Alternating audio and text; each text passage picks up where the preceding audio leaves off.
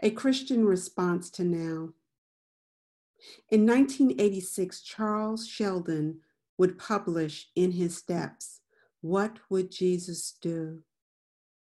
That book sold more than 50 million copies. This book, perhaps the best selling novel in the English language, produced the hugely influential What Would Jesus Do movement, which experienced a powerful revival at the beginning of the 21st century. The, du- the book takes place in a small railroad town. It's Friday morning, and the pastor of First Church of Raymond is working on his sermon. He's feeling anxious and wants to get done, and one person after another has interrupted his day. He is working on First Peter, the second chapter, the 21st verse. Forever hereunto were ye called, because Christ also suffered for us, leaving us an example that ye should follow his steps. He was finally making headway when the doorbell rang. He ignored it at first, but it rang again. There was a man out of work asking for help. The minister told him he did not know of any jobs. The man continued asking for help, but the minister ended it abruptly and closed the door. But a sadness came over him. He had no more interruptions and finished his sermon. And then Sunday came. On Sunday, there was good weather and lots of people showed up for church. The service was going well. The soloist sang a stirring song, and the sermon touched hearts. And then a remarkable interruption. It was the man that had been at his door. Other people in the congregation had recognized him as well. I am not drunk. I am not crazy, said the man. He knew what the people were thinking, looking at how poorly dressed he was. So he continued I lost my job 10 months ago. I've walked all over this city trying to find something. There are a good many others just like me. I sat here in the church this morning wondering if what you call following Jesus is the same as what he taught. What do you Christians mean by following the steps of Jesus? You see, I've tramped through this city for three days trying to find a job, and in all that time, I've not had a word of sympathy or comfort except for your minister who said he was sorry and hoped I would find a job somewhere.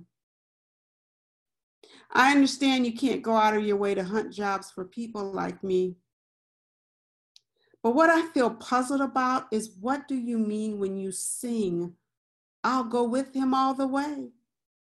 Do you mean that you are suffering and sacrificing and trying to help others, help humanity just as Jesus did? Well, the man continued to talk, and after he had finished, he passed out. Well, this event created, as you can imagine, quite a stir in the church, and it was all the people talked about for the coming week. The next Sunday, the crowd was even bigger at First Church of Raymond. The community needed a word. The pastor's sermon that morning was a struggle. He closed his Bible and stepped out of the pulpit. He shared that the man had passed away. He continued struggling, sharing how this man's presence had had a powerful impact on him, followed by his death, compelling him to ask a question he had never asked before. What does following Jesus mean? What the man said was a challenge to Christianity as it was practiced in his church. And then at the end of his sermon, he asked for volunteers. Volunteers, people that would be willing to pledge for one year not to do anything without first asking the question, what would Jesus do?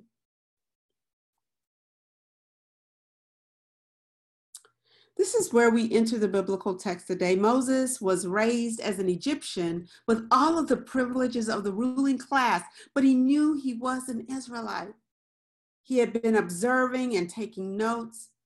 And as a young adult, one day he was out looking, he was observing, and he saw his people and how they were being treated in the streets. He saw how they were being oppressed. He saw how they were being treated bad. It was bad. It was really, really bad. And then he saw an Egyptian kicking and beating the crap out of an Israelite. And he couldn't take it anymore and he killed the Egyptian. And for sure, this is not my example of what Jesus would do, but rather a prompting of a recognition that something was not right, and Moses knows that. He knows in his gut something is wrong with how his people are being treated. Just like some of us are observing in our world this year, this summer, this month, something is not right. In our gut, we feel the sense that something is wrong. Some of us feel it while we watch conventions. Others feel it as we listen to elected officials paint a narrative. National guards being called in, protesting, looting, police shootings, COVID. Is it real? Is it not real? Our economy, our world. And Moses could not look away. He could not get away from it. We are talking about when people are full of pain and grief and disbelief. And we as a nation, we are on the edge. Both the Republican convention and the Democratic convention are right to point to the seriousness of not only this election, but these times. But what do we do? What is our response? What would Jesus do? What would God do? Is there a word for God's people today? God does have a word, but first let's explore the word God has for Moses. Moses is minding his own business, or maybe he's not minding his own business since he's managing the sheep of his father in law. Yes, God has a word for Moses, but Moses isn't feeling the message that God has for him, even though he reveres the messenger. God uses an array of verbs, but it's the last verb that catches him sin. God wants to get the Israelites out and he wants to send Moses to communicate the message and lead the people out. Parenting has been like a deja vu for me. As a as a kid, I remembered that my mom would often send me to do something and when I returned, it seemed like I had not done it to her satisfaction. And now I feel like I'm looking at her through another prism, as I will often send my son to do errands. The other day, we were trying to leave the house, and my shoes were on the third floor because I was hiding them from the puppy who loves to eat shoes.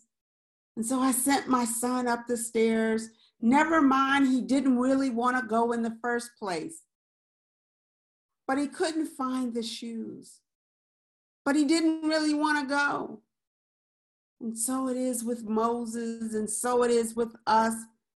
God is trying to send us to the third floor, and we don't really want to go, and Moses doesn't want to go, and we are often not excited about the jobs we get sent on. Ministry and following Christ are not always those things that we want to do. It's not those places we want to be. We don't want to answer the doorbell. Why me? says Moses. Why not someone else? What will the Israelites say when I come? Will anyone respect my leadership? No one listens to me. Lord, you have all these people to choose from, and you chose me. Moses needs to understand better how he is, how he will be able to convince an entire nation of people that they should follow him in overthrowing the grip of the mightiest empire on earth.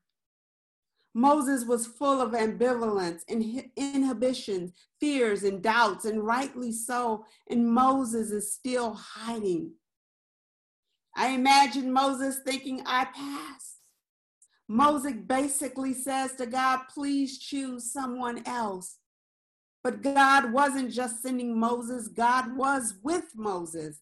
And God is still with us now. Our Christian response to what is happening in our world is to allow God to use us and send us no reservations. That said, what would Jesus do? The pastor in his step asked for volunteers in his congregation to make a pledge for a year to ask that question every day. What would Jesus do? That first week, 50 people volunteered. And those 50 stirred the town of Raymond so much that the next Sunday, when the pastor went into the fellowship hall, the entire room was full. It was scary and it was exciting. What would Jesus do? An entire room full of people just what would Jesus do in this instant? What would Jesus do in Kenosha, Wisconsin? What would Jesus do on 53rd Street? What would Jesus do right in front of our church? What would Jesus do in the upcoming election? And it's not the answer that is so apparently easy or clear just by asking the question. But the question invites us to draw closer to God. The question invites us to inquire of God. The question invites us to be mindful of God's presence. The question invites us to pray. The question invites us to pray some more. The question invites us to study our Bibles. The question opens us up to the possibilities that allow God to use us and to more prophetically send, send us. There's a gospel song that says, Lord, I'm available to you. My will I give to you. I'll do what you say, do. Use me, Lord, to show someone the way and enable me to say, My storage is empty and I am available to you. Thomas Merton once said, Vocation does not come from a voice out there calling me to be something I am not. It comes from a voice in here calling me to be the person I was born to be, to fulfill the original selfhood given me at birth by God. Maybe today or for the next week, maybe you can try that question out too. When you wake up in the morning, what would Jesus do? Throughout your day, what, what would Jesus do? In your decision making, what would Jesus do? Lord, what would you do now if you were here? And convenient or not, when we did feel like we got an answer, we would do it. The characters in the book, in his step, found it changed their lives, but it not only changed their lives, it changed their families' lives and it changed their communities. And Moses found it not only changed his life, but it changed his family's life. And it changed the history of the Israelites. Christ left an example that we should follow in his steps. A Christian response for now. Amen.